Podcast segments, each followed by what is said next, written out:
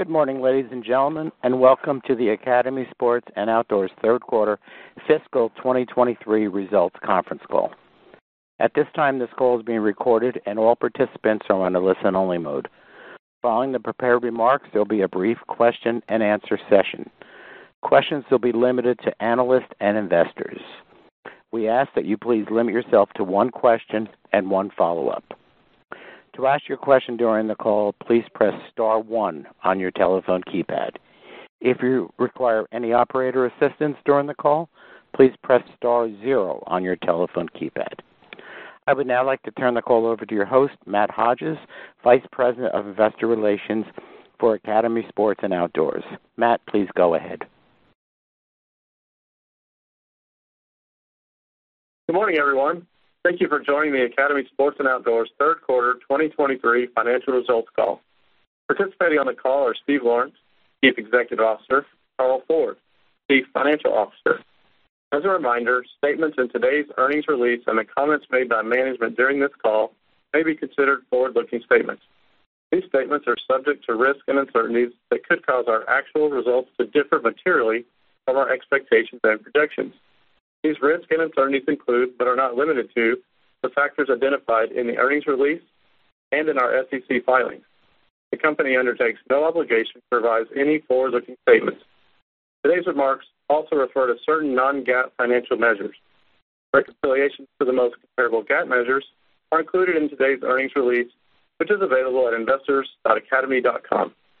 I will now turn the call over to Steve Lawrence for his remarks. Steve? Thanks, Matt. Good morning, and thank you for joining us on our third quarter earnings call. As you saw from the results we announced earlier this morning, we had a challenging quarter, with sales coming in at $1.4 billion, which was down 6.4% in total and translated into a negative 8% comp. Based on these sales, adjusted earnings per share for the third quarter was $1.38. Several of the key themes we saw emerge in the first half of the year carried through into Q3. The customer is clearly under pressure and is being careful about when they decide to shop and how they want to spend their money. We've also seen a continuation of the trend, with customers coming in during the key shopping moments of the calendar and then retreating during the lulls. Another key theme continues to be customers looking to expand their buying power by focusing on the value offerings in our assortment, such as our private brand merchandise, the promotions that we run, or in clearance events that take place at the end of each season. Similar to prior quarters this year, we also continue to see customers gravitate towards new and innovative brands and items in our stores and online. Breaking the quarter down by month, August sales were down mid-single digits. As we discussed on our Q2 call, we saw good momentum early in the month driven by our back-to-school business. Once we got past Labor Day and into September, we saw a slowdown in sales that lasted the entire month, resulting in a low double-digit negative comp. We attribute the softness in September to the lack of a natural shopping event on the calendar, coupled with much warmer than average temperatures, which suppressed early sales on fall seasonal categories. This trend carried forward into early October, but we did see an uptick in sales later in the month that we believe was driven by a combination of some cooler temperatures, coupled with increased sales in our outdoor business. The end result was that we saw sales improvement versus the September trend, with October coming in at a negative mid-single-digit comp. Looking at the results by division, our best-performing business for Q3, Sports and Rec, which ran a 2.7% decrease. Declines in fitness and bikes were partially offset by continued strength in outdoor cooking and furniture, as well as our team sports business. Our outdoor division ran down 6.9% for the quarter, but as I mentioned earlier, we saw this business pick up towards the end of October as we approached hunting season and started to lap softer comps from last year. Our apparel and footwear businesses started out strong during back to school, but then tapered off as we moved into September. Apparel ran a 6.9% decrease for the quarter, was slightly better than footwear, which was down 8.2%. We believe the primary driver of the soft business was caused by the above-average temperatures we experienced in September and early October, which tamped down demand for fall seasonal items. Moving to gross margin, quarter came in at 34.5%, which was a 50 basis point erosion versus prior year. This was primarily driven by our merchandise margin coming in 49 basis points below last year. We believe that the warmer temperatures we experienced during the quarter resulted in softer sales versus last year in the high-margin fall seasonal products. Customers instead gravitated towards the lower-margin summer clearance, which mixed our margin down. Promotional activity for the quarter was in line with our expectations, and our gross margin rate through three quarters sits at 34.7%, which is above our annual guidance, continues to remain roughly 500 basis points above our pre-pandemic levels. Now I'd like to give you a couple of updates on our progress against some of our long-range plan initiatives, starting with new stores. During the third quarter, we opened 5 new stores with locations in Virginia, Indiana, Missouri, and Texas. During November, we opened up our final 7 stores for the year, bringing our total to 14 for 2023. The November openings represent the largest number of new stores that we've ever opened in a single month, with 5 on a single weekend. This is a huge accomplishment for our company, and I want to take a moment to recognize all of our team members that helped make this possible. As we open new locations, we continue to gain insights into what factors ensure a successful launch of a new store, and we're getting better with each grand opening. While the sample size is still small, as we analyze and learn more from our new store openings, what is becoming clearer is that stores open in legacy markets where we have a high brand awareness as a group are on track to meet or surpass their year-one sales targets. What has also started to become apparent is that stores open in newer markets outside our current footprint will need additional time and investment to build brand awareness, and therefore will likely take longer to ramp sales maturity. After we get through this year, we'll have more data on the sales ramp of stores that open up in 2022, as well as additional data on traffic, ticket, and conversion from both the 22 and the 2023 stores that will be used to refine our expectations for future store openings. As we look forward, we're excited about the pipeline that we've identified, and we'll have give guidance around the number of new stores that we plan to open in 2024 during our next earnings call. Another one of our growth initiatives is to accelerate the growth of our .com business.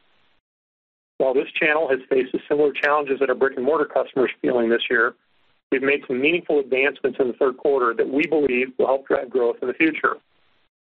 During last quarter's earnings call, we announced our new partnership with Fanatics. While it is early days, we've dramatically expanded our offering in NCAA with this partnership, offering over 2 times the number of styles to our customers we started the quarter with, just in time for the holiday gift-giving season. We will continue to leverage their extensive catalog and add more SKUs as we start each league's new season.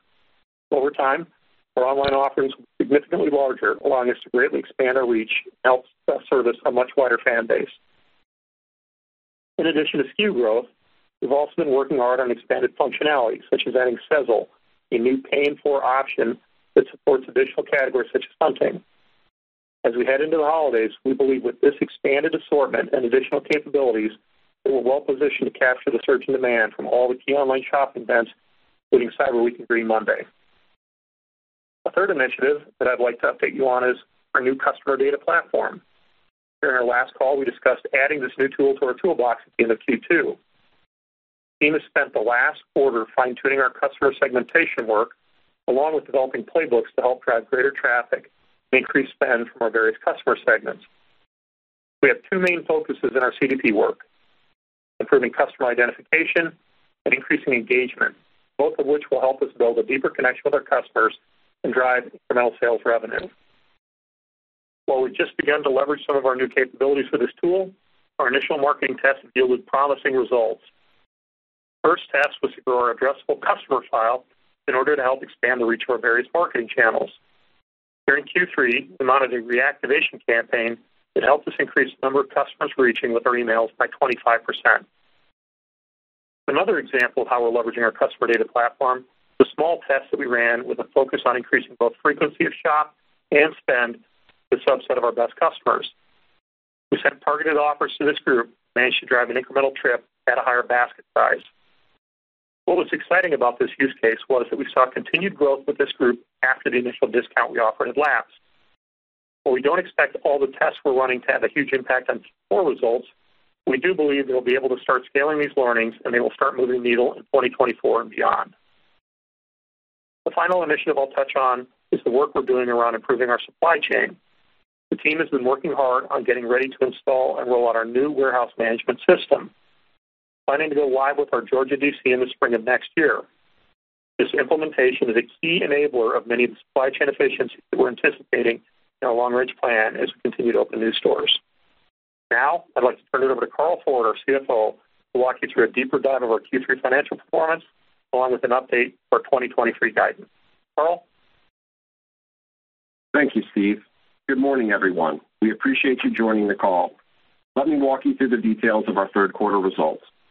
Net sales were $1.4 billion, a 6.4% decline compared to the third quarter of 2022, with comparable sales of negative 8%.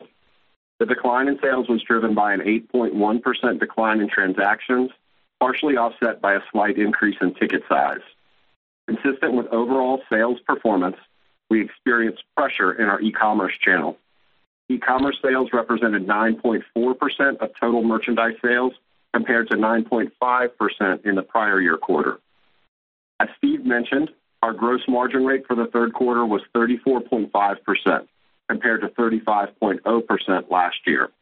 The margin decline was due to a 49 basis point decline in merchandise margins, driven by an increase in planned promotions and a higher mix of clearance sales.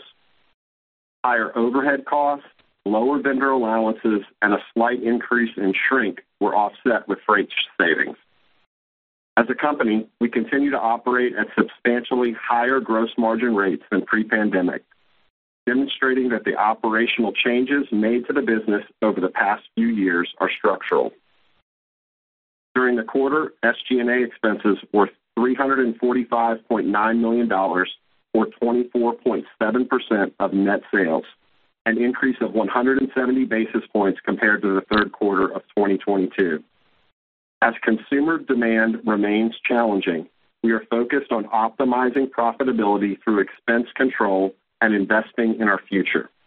We reduced our variable operating expenses versus last year, while more than 100% of the increase in SG&A was driven by the investments we are making in areas that support our long-term growth initiatives, such as new stores, omnichannel, supply chain, and customer data. Net income for the quarter was $100 million, or 7.2% of net sales, resulting in GAAP diluted earnings per share of $1.31. Adjusted diluted earnings per share were $1.38. Our balance sheet remains strong, with $275 million in cash and no outstanding borrowings on our $1 billion credit facility at the end of the quarter. Our inventory balance was $1.49 billion, which was flat compared to last year in both dollars and units. On a per-store basis, units declined 4%. Heading into the remainder of the holiday season, we believe that our current assortment and level of inventory is appropriate to support the business. During the third quarter, Academy generated $57.5 million in net cash from operating activities. This is a 13% increase compared to last year. We continue to execute our capital allocation strategy by self-funding our growth initiatives and returning cash to shareholders. During the quarter, we repurchased approximately 864,000 shares for $44 million and paid out $6.7 million in dividends. As of the end of the quarter, we had approximately $100 million available on the current share repurchase authorization. On November 29, 2023, the board approved a dividend of 9 cents per share, payable on January 10, 2024, to stockholders of record as of December 13, 2023. Demonstrating the commitment to our capital allocation strategy, the board also approved a new three-year, 600 million share repurchase authorization. Together with our remaining 100 million, the company now has 700 million of share repurchase authorization available for the next 3 years. Year to date, the company has spent 152 million on capital expenditures. For the full year, we expect to spend between 175 and 225 million. Shifting now to guidance, based on our year-to-date results and current expectations for the fourth quarter, we are narrowing our fiscal 2023 net sales guidance from the previous range of $6.17 to $6.36 billion to $6.10 to $6.17 billion. This translates to a revised comparable sales range of -7.5% to -6.5%. Our full-year gross margin rate is expected to finish between 34.0% to 34.2%. GAAP income before taxes is now expected to range from $670 to $680 million, and GAAP net income between $520 and $530 million. GAAP diluted earnings per share are now expected to be $6.70 per share to $6.85 per share, and adjusted diluted earnings per share are expected to range from $7.05 per share to $7.20 per share. We now expect to generate $300 to $350 million of adjusted free cash flow in fiscal 2023. The earnings per share estimates are calculated on a share count of 77.3 million diluted weighted average shares outstanding for the full year and do not include any potential Q4 repurchase activity. As far as providing guidance beyond fiscal 2023, we plan to give fiscal 2024 guidance in March on our year-end call. I will now turn the call back over to Steve for some closing remarks. Steve? As you can tell from our commentary today, the third quarter was challenging for us. That being said, we've seen the customer come out and shop during the key moments on the calendar, and there is no bigger moment than the upcoming holiday season. The team has been preparing for Q4 all year, and we're off to a solid start in November. As we expected, we saw traffic patterns return to a more normalized pre-pandemic pattern with less pull forward of demand during the early part of the month. We put together a strong set of promotions for Thanksgiving week, and we saw a strong reaction from the customer, yielding one of our biggest Black Friday events ever. We still have a lot of business ahead of us. Success of our Thanksgiving promotion helped generate some momentum as we head into December. Looking forward into the remainder of holiday, we have a strong promotional cadence supported by an aggressive marketing spend, which should help us deliver outstanding value to our customers. Our inventory is in the best position we've been in over the past 3 years, with a focus on the key giftable categories, along with new brands and innovative items customers have been voting for all year. I've been in all three of our DCs and a lot of our stores over the past quarter, and I can tell you that the teams are ready and excited for customers this Christmas.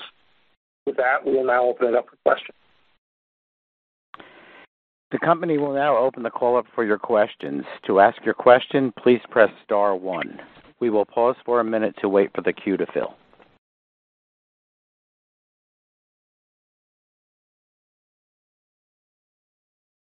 Our first question comes from Brian Nagel with Oppenheimer. Please proceed with your question. Hi, good morning.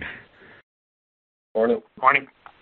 My first question, looking at the results here and over the last few quarters, we talk about kind of the top line weakness, and look, recognizing you haven't given guidance for 24, and you plan to do so early next year. But I guess the question I have is, as we think about this comp trajectory and kind of the moving pieces, What are the puts and takes as you look at the business to get back to positive comps for the company? Yeah, I'll start, and Carl may jump in. But when we thought about this year, and I think we shared this on our last call, coming off the pandemic, having two back-to-back, double-digit comp years, we anticipated 2022 was going to be kind of a year of reset. Thought we'd get back to growth this year. Clearly, the thing that is challenged this year is the customer's under pressure. So we feel like we don't have a challenge strategy. We've got a challenge customer. So the things that we've been focusing on as we move forward, is managing through the short term, making sure we're delivering against the things the customer's looking for. Customers voting for value, so we're delivering value a couple of different ways. First, our everyday value proposition. Second, the promotions that we run during key time periods during the year. And third, the clearance events that we run at the end of each season. And then on the other end of the spectrum, we're seeing customers gravitate towards newness. So we're also focused on delivering a steady diet of new brands and new ideas. That being said, another drag on our comp has been our outdoor business, which through the first couple of quarters was down double digits. And we've seen that business start to get better as we started lapping softer comps. And so I think as we move into next year, and you're right, we're not ready to give guidance for next year. I think the focus on value, newness, leaning into our initiatives, longer term in terms of opening new stores, the growth we think we have in .com, and getting more productivity out of existing base of stores. We think all of those things are the key ingredients to returning back to positive comps. You know, that being said, when the customer's health turns around a little bit, that we can't determine. What we can focus on are the things that are within our control, and that's what we're focused on. Yeah, Brian, the only thing I would add there, you know, to the initiatives that Steve walked through, there's a big comp sales waterfall embedded within them. You know, he mentioned new stores and omnichannel. I would also say the customer data platform, you know, we got it up and running in July. We're running a lot of tests associated with it. They're positive out of the gate. I think as we ramp our maturity working with the tool and getting more customer data, I think that's a tailwind for a long time. No, that's very helpful. The second question, and again, I know we're dealing with a very fluid demand backdrop in a relatively short amount of time, but as you look at your business, particularly relative to all the internal initiatives you've done with merchandising, are you capturing? Do you think you're generally capturing share across the board, or are there parts where you potentially could be losing share here? Yeah, you know, I mean, listen, we look at market share first on a broad basis, and we look at it over a longer horizon than just a month or a quarter. You know, when we look at it on a yearly basis, we know we're picking up a little bit of share. When we look at it on a longer-term basis, we're very happy with that. If you look at our sales versus 2019, you know, we're still up about 25%. So broadly, we believe we picked up a lot of share over the past 4 years, and we're holding on to that share. Beneath the surface, there's always puts and takes here and there, but we believe we picked up share and are holding on to it. All right, guys. I appreciate all the color. Thank you. Thank you. Our next question comes from Michael Lasser with UBS. Please proceed with your question. Good morning. Thank you so much for taking my question. With your gross margin down 44 basis points, how are you looking at the need to continue to make these types of discounting and other promotional investments in order to drive the top line? Yeah. From a gross margin standpoint, you referenced the 44 basis points. You know, I would harken back to kind of some of the structural improvements that we've made. We're up about 500 basis points to FY19. I think about the early initiatives that we talked to you about around power merchandising and the things that we've done there. I have a lot of lasting power, and I just want to run through some of them. We exited a bunch of categories that weren't really synonymous with sports and outdoors: toys, luggage, electronics. We implemented season codes, systemically driven clearance lifecycle management. We really optimized buy and overall inventory management with a pretty upgraded open-to-buy process. We've made allocation, replenishment, system enhancements, and those are learning. They continue to get better and better. Pricing system updates with reg price optimization. I really feel like we've done a good job there. And then to your last point, you know, just managing promotions, but managing them from a position of inventory strength. And so the 50 basis point decline was really driven by planned promotions and our customer gravitating towards that value side of our offering. It was included in our guidance. We are going to continue, like we're an everyday value provider. So you're going to see every value every day. We're really only going to promote during those key shopping moments, and we've embedded that within the guidance. And so I do want to reiterate, our fourth quarter gross margin last year in the fourth quarter was 32.8%. The high and the low range that we put out there in this guidance, on the low, it's a little bit worse than that. On the high, it's a little bit higher than that. We're planning on promotionality, and we've got some tailwinds with the supply chain costs. My follow-up question is, as you look to next year, how much more room is there to reduce SG&A without impacting the customer experience, and how are you thinking about that in the fourth quarter? Thank you. Yeah, I won't get into next year's guidance, but I will say from an expense standpoint, you know, this third quarter, SG&A was up about $3 million to last year. That was more than that was our strategic investments around new stores, omnichannel, customer data, supply chain.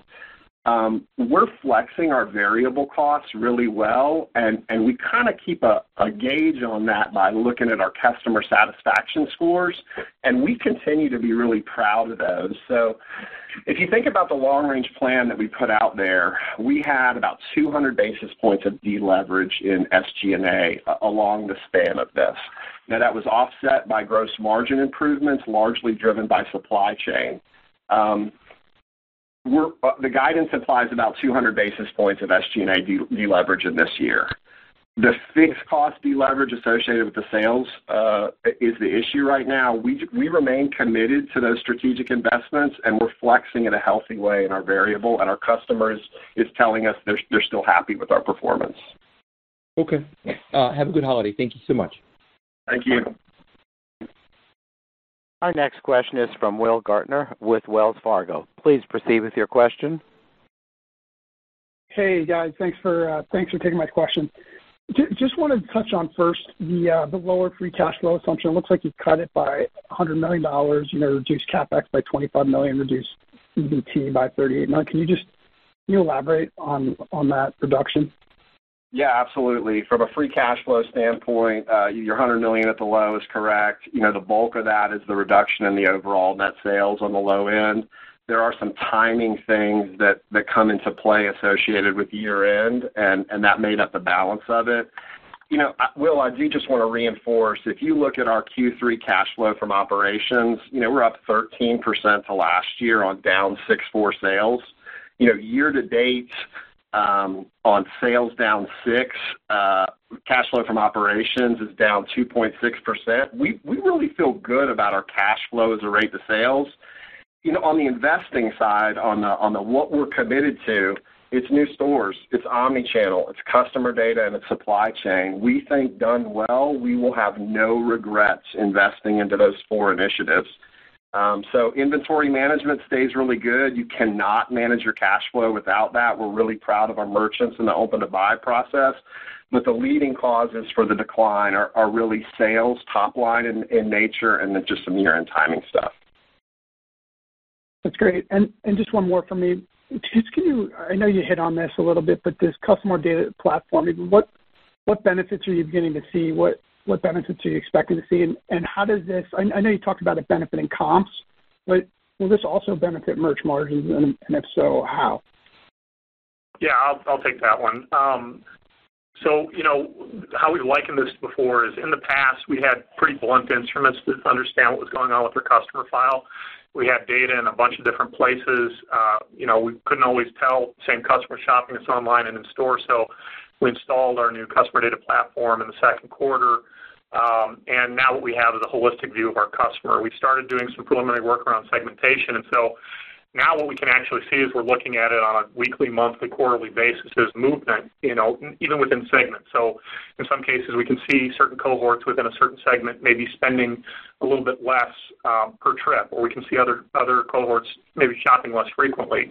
And so what we started testing is different triggers to get them to react differently. So what I talked about on the call was we had one test with some of our best customers who maybe their spend was down a little bit year to date to try to incent them to upspend.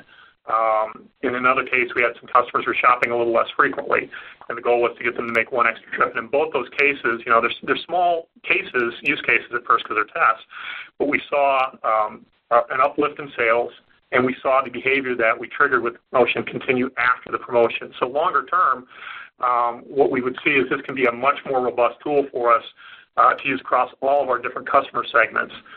From a margin perspective, I think what it's going to do is it's going to make us a lot more precise and targeted with our markdowns versus having broad-based promotions. I think you're going to see, a continued pullback on that and more focused, targeted promotions that are individualized to the customer. So I'm not sure there's a huge margin uplift from it, but we do think there's an offset by pulling back on company-wide promotions to fund those targeted promotions. Got it. Thank you. Good luck during the holiday, guys. Thank you. Our next question is from Robbie Ohmes with Bank of America. Please proceed with your question. Hi, this is Maddie Check on for Robbie Ohmes. Thanks for taking our questions. Just first, can you talk about how Black Friday looked compared to your expectations? You said one of your strongest ever. Are there any categories to call out that performed well for Black Friday? And are you expecting holiday to be concentrated around the big buying events like Black Friday, Cyber Monday? Thanks. Yeah, so I'm not going to get too granular in terms of category performance. What I will tell you, and I said this in the prepared remarks, is, you know, what this year feels like is kind of a return to kind of pre-pandemic shopping patterns. You know, we saw the customer, you know, as we came in October and early November, moderate spending and you know, wait for the discounts. And then, as I said on the call, the event was one of our best events we've ever run. So that can give you a sense of how good it was. You know, that being said, there's still a lot of time before Christmas, and so we're excited about the momentum that came out of that event, you know, and that we've seen continue into the early part of this week, but it's way too early to make the call. We've still got about 3 weeks before Christmas, and as you know, this year there's one extra day between Thanksgiving and Christmas, and that gives us one extra weekend, and so we do expect at some point there to be a little bit of a lull that creeps in after we get past this week. And we expect that last week to be really strong. So, yes, we think that the behavior we've seen happen all year of the customer aggregating their shopping around these key moments will continue. You know, fortunately, we've got the biggest moment of the year ahead of us, and I think we've really prepared ourselves for this. Our inventory is in the best shape it's been in all year. We've really been thoughtful about how we've constructed our promotional cadence and our marketing cadence, and I think we're really well prepped to have a great holiday season and to take advantage of the customer who's willing to be out there and shop. Thank you. That's helpful. And I just also wanted to ask a question on the hunt business. What were the trends you saw in 3Q? Are you seeing any stock up or surge behavior? And do you expect the hunt and ammo momentum to continue through 4Q? Yeah, I mean, we talked a little bit about this in the prepared remarks. You know, definitely that business has been one of our more challenged businesses. You know, through the first half of the year, it was down in the mid-teens. We certainly, it performed down in the mid to high single digits in Q3, which would imply it got better than the first half trend. And if you track it through the quarter, it definitely got better towards the end of the quarter, both in, you know, the major categories of firearms and ammo. It feels like, you know, we're starting to lap some softer comps. If you remember, we talked a lot about different surge activities that happened last year, and certainly through the pandemic, it feels like we're lapping a lot of those, and the business is starting to get more normalized. And our belief and hope is that business will start to stabilize from this point forward. Maddie, one thing I'd add there is it was a little bit warmer than average, and so that hunter that likes to get outside and mess with his lease prep activities and get ready for deer season didn't see that amplification. And now that it's gotten a little cooler here, we're starting to see that turn on a little more. Okay, great. Thank you. Best of luck this holiday season. Thank you. Our next question comes from Anthony Chukumba with Loop Capital Markets. Please proceed with your question. Good morning. Thank you so much for taking my question. We just wanted to get an update on some of the product newness. I know you guys have been excited about some of the new products that have come in recently and have been expanded, like, you know, the UFOs recovery sandals and Bog bags and Birkenstocks and Shadow Systems. So I just wanted to see if you had any update there. Thanks. Well, you listed a couple of them, Anthony. Thank you. You know, certainly what we've seen this year, and we talked a little bit about it, that the customer's gravitating towards newness. You know, so the categories you talked about are all categories that we're well positioned in for this holiday. We've seen them continue into holiday. Other areas, you know, we talked about our outdoor grilling business being really strong. There's certainly a trend being fueled there by Blackstone and that flat grilling. That continues to be a great category for us. We talked in our last call about the addition of L.L. Bean.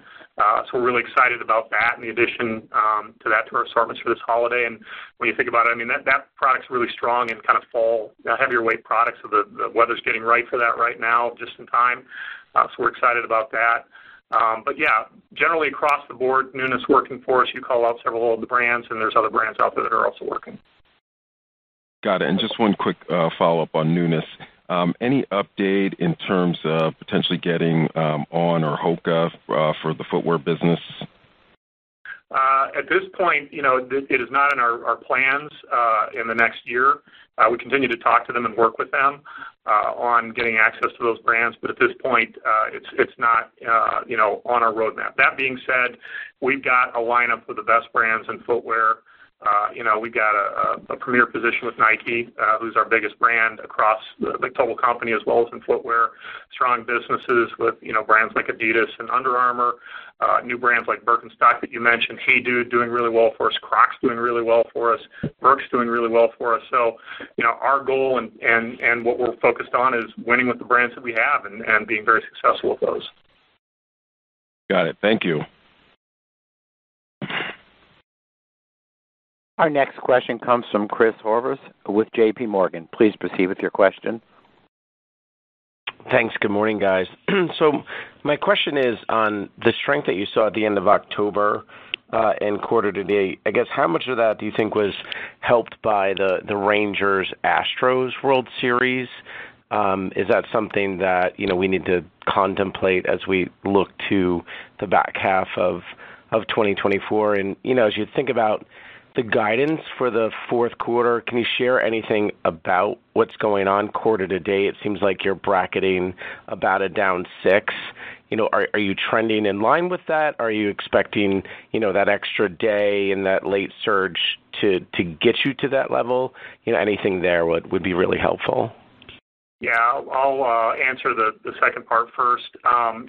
The performance we've seen quarter to date is embedded in the guidance that we gave, and I'll refer you back to the commentary I gave you around November and Black Friday, and you can make inferences from that.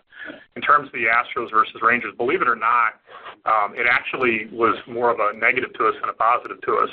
If you look at our store count and what the Astros mean as a percentage of our business and license relative to the Rangers business is smaller.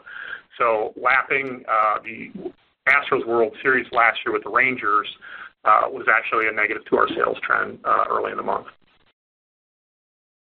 Got it. And as you think about, the hunt business has really been such an indicator of the overall trend in the business. You think about the start of rifle season for deer in November 1st in Texas, obviously a big event. Carl, you talked about, some shift of the weather. As you peel back, what you saw over, let's say, the past 2 months, how confident are you that that business is actually bottoming? Because it's, sort of easy to focus on like, hey, here's what just happened when it got cold and the season started and blame the weather earlier. Like, I guess, what's your degree of confidence and how is it different from the last time you spoke to us in August? Yeah, I think what I would tell you is this business is a cyclical business. It always has been. And it is sometimes driven by external events and impacted, by those maybe more so some of the other businesses we had. What we shared with you in the last call, which, we also believe is we're seeing right now is what gives us confidence that it's starting to kind of level out a little bit is that the volume is becoming fairly predictable on a weekly basis. If you go back, there were huge spikes in the last year driven by external events. And as we got through this year, ammo on a weekly basis has settled into a pretty normal cadence. The firearms business has settled into a pretty normal cadence. So really the negative cost we're experiencing wasn't as much about the fluctuation in this year's business as in the fluctuation in last year's business. As we get into Q4 and beyond, that starts to level out quite a bit. And that's what gives us confidence that it's stabilizing. That being said, it's going to have ups and downs, right? I mean, it's like any business that's driven by some external factors, but the kind of the noise in the last year is starting to die down a little bit. Got it. Have a great holiday and Christmas season. Thanks. Thank you. Our next question is from Oliver Wintermantel with Evercore ISI. Please proceed with your question. Yeah, thanks, and good morning. I had a question. You mentioned new markets and legacy markets in your prepared remarks. Could you maybe a little bit expand on what you learned there about the cadence of when you open into stores until maturity, and then maybe add a little bit on four-wall EBITDA? Thank you. Yeah, I'll tackle the first part. I'll let Carl tackle the second. We're now 2 years into our new store openings. We opened up 9 stores last year, 14 this year. I would tell you last year a lot of the stores were weighted more heavily to new markets, and we tested a lot of different ideas.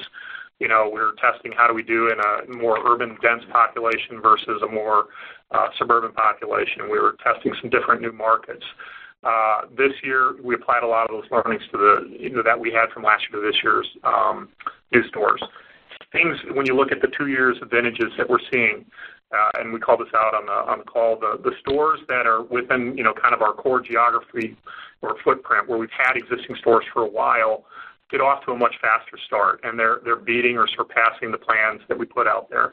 On the flip side, as we go into a newer market, maybe in the northern Midwest and in Indiana or maybe even Illinois, starting out a little bit slower, but when we go back and we look at historical ramps, and, one of the things that's also a little tricky is some of the new stores open from 15 and prior have some effect of the pandemic in them, right, in the later years. So we're trying to go back and look at ramps before that to see what that curve looks like. You're seeing those probably have a slower ramp. And so we wanted to call that out just to give you guys some color around that.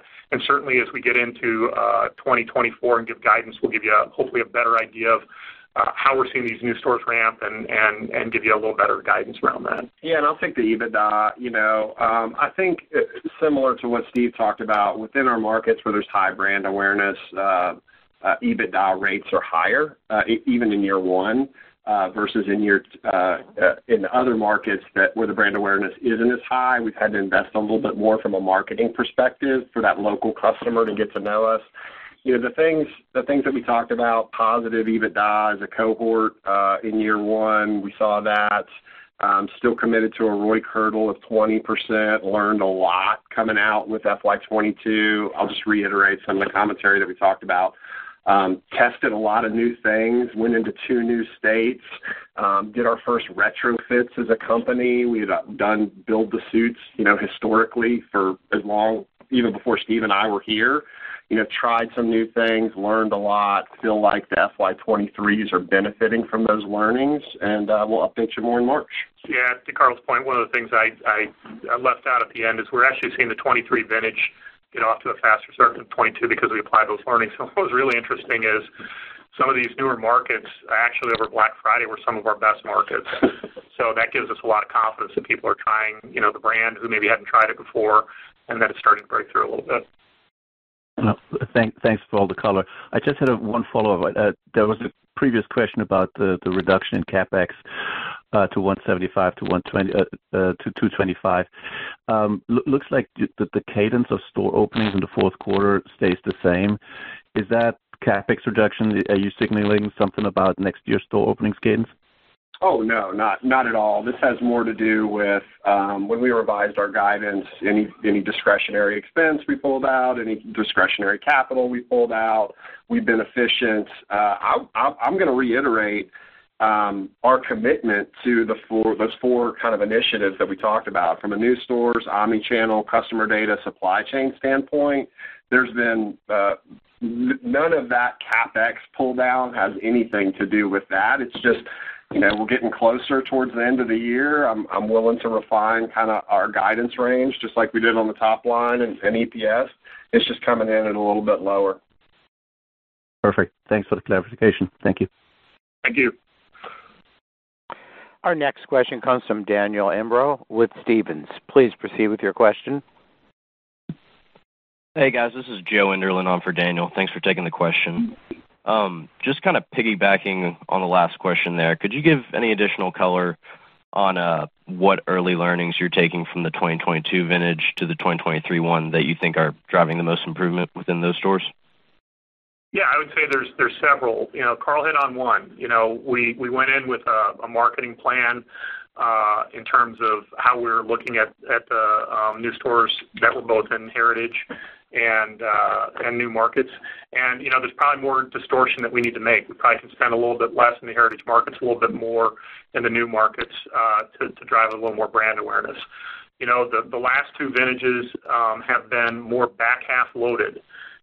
We're seeing stronger performance in stores that open up in spring. So we think moving more to the first half of the year is the right thing to do. So you're going to see us start slowly moving to have a better balance across the years. Having a better balance between new markets and existing markets, having a better, improved localization strategy. I think we've done a lot of work over the past 4 or 5 years in terms of being smarter about our localization strategy. But even as we're opening up some of these new markets, we're having even more learnings. We opened a store in Florida, and we gave it our best assortment of saltwater fishing. And we thought we were giving it, an A-plus assortment. And then as we were down in the market, looking at it, found that we probably need to do even more than we're doing. So now we've built an A++ assortment, and then we're going to use that to apply to all the Florida stores that we open on the Gulf Coast going forward. So it's an iterative process. It's we're taking the learnings from each one and applying to the next. It's broad-based across merchandising, across marketing, across operations, across how we inventory the store. I can just tell you that each one is getting better and better, and that's our expectation as we move forward. Got it. That's helpful. Thank you. Just as a follow-up, warmer fall weather seemed to influence sales across the industry. Does this influence how you look at the sales opportunity in 4Q at all? Do you think that initial deferral of cold weather items in 3Q could be made up in 4Q to any extent? Thank you. Yeah, that's the big question is, if it gets cold, how long it stays cold, et cetera. I think one of the things that we're happy about is that our inventories are under control, right? And candidly, it feels like the industry is in a better place today than maybe it was a year ago at this time. And so, we saw promotions elevate a little bit over Black Friday, but still seem well within control and lower than where they were, pre-pandemic. We've got obviously increased promotions built into our forecast moving forward, but I don't think we're counting on a big return of business that was missed. But I also don't think we have an overhang of inventory that we're going to have to address or deal with either. Yeah, the only thing I would add there is that supply chain normalization. It might not be between Q3 and Q4, but it might be intra-quarter, where parents might have been buying a holiday gift and they bought it early, because they were worried about it being there. I think the consumer's confident that, at least looking at our inventory position, we're going to be in stock more frequently. And so I think some of that stuff that may have occurred in the third quarter in yesteryear, a parent or someone will have more confidence buying that closer in. I think when you look at our business, candidly, Q3 is usually a wild card, right? I mean, it's in our geography, it can be warm. Occasionally get a cold snap in October, it helps out a little bit. Generally, our geography gets colder in Q4, and it's been fairly consistent year over year, and that's where we sell the bulk of our seasonal product. And so I think we're going to see that same pattern hold true this year. Got it. That's super helpful. Thank you, guys. Thanks, Jeff. Our next question comes from Simeon Gutman with Morgan Stanley. Please proceed with your question. Hey, guys. This is Jackie Sussman on for Simeon. Thank you so much for taking our question. Just on the 34.5% gross margin for the quarter, I think you mentioned in your prepared remarks shrink. How are you handling shrink relative to prior quarters? How has it evolved throughout the quarter? Are things getting sequentially better? And anything to call out in terms of Q4 to date on that would be really helpful. Thanks. Yeah, Jackie, that's a good question. Shrink was a big topic of discussion in the second quarter. We still see it as an issue. Our shrink rate was up 12 basis points to last year in the third quarter. And when I talked about some of the muting of the tailwinds from freight, shrink's in play. Look, I don't think, we do year-round. We talked a little bit about this at the last quarter. We do year-round physical inventory. So we started to see shrink top in the third quarter of last year. We were up 36 basis points in shrink in the third quarter of last year. So this is 12 on top of that. It's better than, the second quarter and way better than the first quarter trajectory. But I do think it's because we got an earlier read on this and began to react to it. Maybe just a little bit quicker. I'll walk through some of the things that we're doing without getting into kind of too much detail associated with what we're doing. We've made investments in the team. We've made investments in internal analytics to help us see patterns both internally and externally quicker. We've done a number of technology solution tests and subsequent rollouts really beginning in the third quarter of last year that aids on the prevention side as well as on the detection side. We've got really strong partnerships with local law enforcement. So on the detection side, the things that we can do to aid them, like they don't like seeing this happen, and the tools that we can help them with, they appreciate. We've seen sort of from a federal standpoint over COVID, there wasn't as much federal participation in kind of like these local organized crime rings that we were seeing. I feel really good about what we're doing. We've led a couple of those discussions here, and we talked about one of the ORC busts that we saw in the Houston area that was a long-running thing earlier.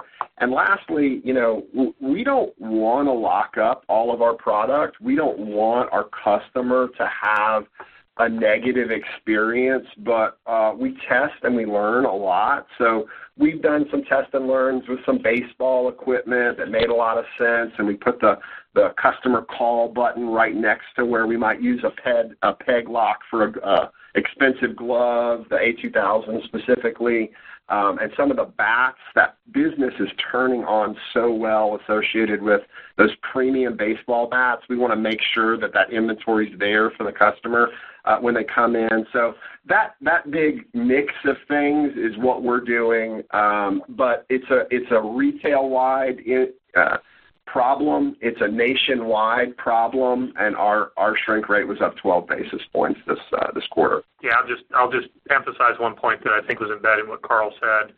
You know, probably one of the best things that we can do to help combat this, because he's right, it is a problem that everybody's facing, is to staff our stores and make sure we've got people there who are helping out the customers who are around. And that's something we've been committed to, and I think that's been a help as we've been navigating, you know, some of these shrink trends that people have been fighting against. Got it. Super helpful. And speaking of staffing stores, you know, as you start the holiday season, are you seeing just any pressure on wages or labor hours? How are we thinking about that in terms of, you know, potential SG&A spend in the quarter relative to, you know, your pre-COVID trends? Thanks so much. Yeah. Yeah, I mean, certainly if you look at our hourly wages versus pre-COVID, pre-pandemic, I mean, they're up for everybody. We feel like we've done a really good job of keeping pace, if not maybe doing a little better in terms of the increases. We're not having any trouble getting help, candidly. We've got a really good, energized team of people that are out there. We feel like we're appropriately staffed. But, yeah, definitely wages are up versus where they were pre-pandemic. Great. Thanks so much. Thank you. Thanks, Jackie. Our next question is from Seth Basham with Wedbush Securities. Please proceed with your question. Yeah, hi there. This is Nathan Friedman on for Seth. Thanks so much for taking my questions. I think you mentioned that your average ticket was trending higher year over year in this quarter. And I know that you mentioned being more promotional and having some higher clearance, but just curious what kind of trends you're seeing. Is there like any evidence of trade down within your categories? Any color here would be appreciated. I'll start with a trade-down question. You know, we haven't seen – that's one of the things we talked a little bit about in last quarter's call was, you know, last quarter we thought we saw a little bit of trade-down from our lower-end consumer into maybe, you know, a lower-end retailer in terms of trip consolidation. We haven't seen that this quarter. Conversely, we also haven't seen any trade-down, we think, from other retailers into us. So I don't think we're losing customers. I don't think we're necessarily gaining any trade down. That being said, one of the things that I think is helping us with that is we've done a really good job over the past 4 or 5 years in regards to building out our better, best end of our assortment. So what that really allows the customer to do is to trade down within our store. So building out, you know, the higher-end bats and gloves that Carl was just talking about. If a customer doesn't want to spend $300 or $400 for a Marucci bat, we have other options for them to trade to versus having to go to another retailer. So we think that's helping us on that front. In terms of, you know, AUR, average ticket, you know, our biggest challenge was more traffic. The average ticket was basically flattish, up slightly for the quarter. You know, we continue to see AUR growth year over year and over a multi-year period. You know, we anticipate that's going to continue. It's not huge. It's low single digits. We think that'll continue into Q4. And the promotional activity that we think is going to impact that we have baked into our guidance. Effective. And my second question is, you mentioned some things associated with supply chain and vendor allowances that offset the 12 basis points of shrink this quarter. I guess that would suggest that your supply chain tailwind benefits may be slowing down as you start to lap these tougher comparisons. One, is that true? And second, how are you thinking about the puts and takes here in fourth quarter with supply chain and as your tougher merchandise margin comparisons as well? Thanks very much. Yeah, it's a good question, Nathan. So first and second quarter freight benefit was on the round about 90 basis points each quarter, and we'll have more detail in our 10Q. But in the third quarter, it's about an 80 basis point tailwind for us. So a little bit of lessening there. You know, we talked about we didn't really start to see that benefit from a freight standpoint until the first quarter of this year. So we're expecting tailwinds within the forecast that we or the guidance that we put out there. We're expecting tailwinds from a freight standpoint in the fourth quarter. But I think what you're starting to see just beginning in the third quarter with that 10 basis point kind of drop off going from 90s in first and second quarter to 80 in the third quarter. It's a tailwind, but it's beginning to lessen, but we really didn't start to see the full weight of freight savings until first quarter of this year. Appreciate the time, and happy holidays. Thank you. We have time for one more question. Our next question comes from Christina Fernandez with Telsey Group. Please proceed with your question. Good morning, and thank you for taking my question. I wanted to see if you can clarify on the sales guidance. You kept the comp range within the prior range, but lowered the total sales outlook. So is that performance of new stores, the timing, or the 53rd week? Can you clarify why that's lower? It was primarily a reflection of what we're seeing happening with the new store openings. We've lost some sales where they've slid out a week or two here or there, so that certainly impacts a little bit. Also, what we discussed in the call in terms of the performance of the kind of the legacy heritage markets, new stores versus kind of the newer markets. So that's the combination of those two things which drove that delta. But Christina, I saw some of the early print that came out associated with comparing our fourth quarter of this year to the fourth quarter of last year. I know all of you are aware of that. This is a 53rd week, fourth quarter. There are 14 weeks of sales in it. That has always been in our guidance, but I saw some early reads that I just looked at quickly associated with like the amplification to last year's fourth quarter. I do want to remind you there's a 53rd week. Yeah.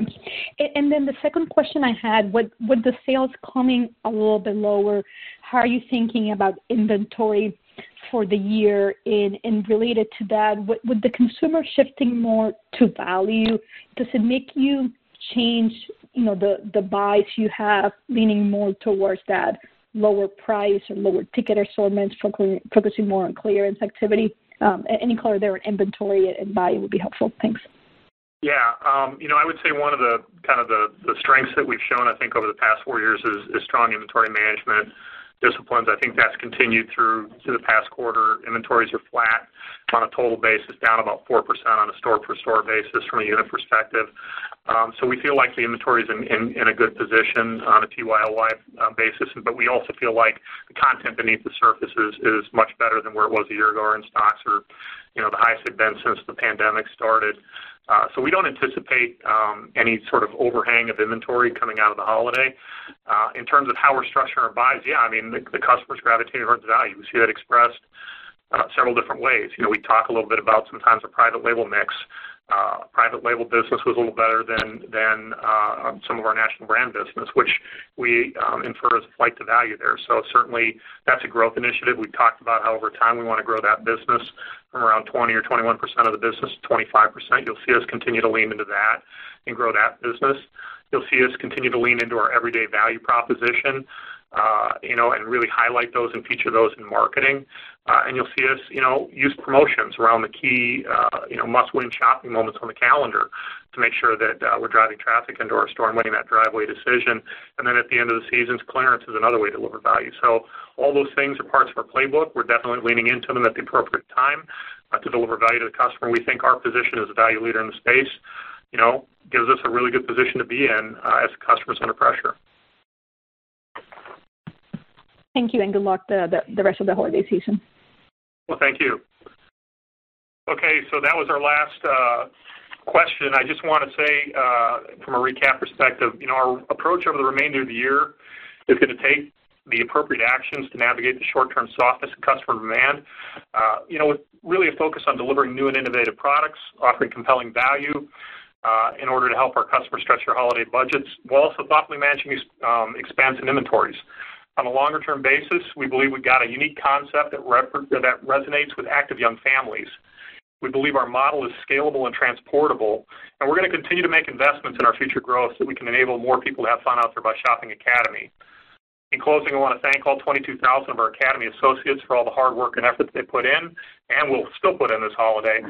Our employees are kind of a key ingredient of our secret sauce, and I know that every one of our team members is going to give it their best during Q4 and in the future. So thanks for joining us today, and have a great holiday, everybody.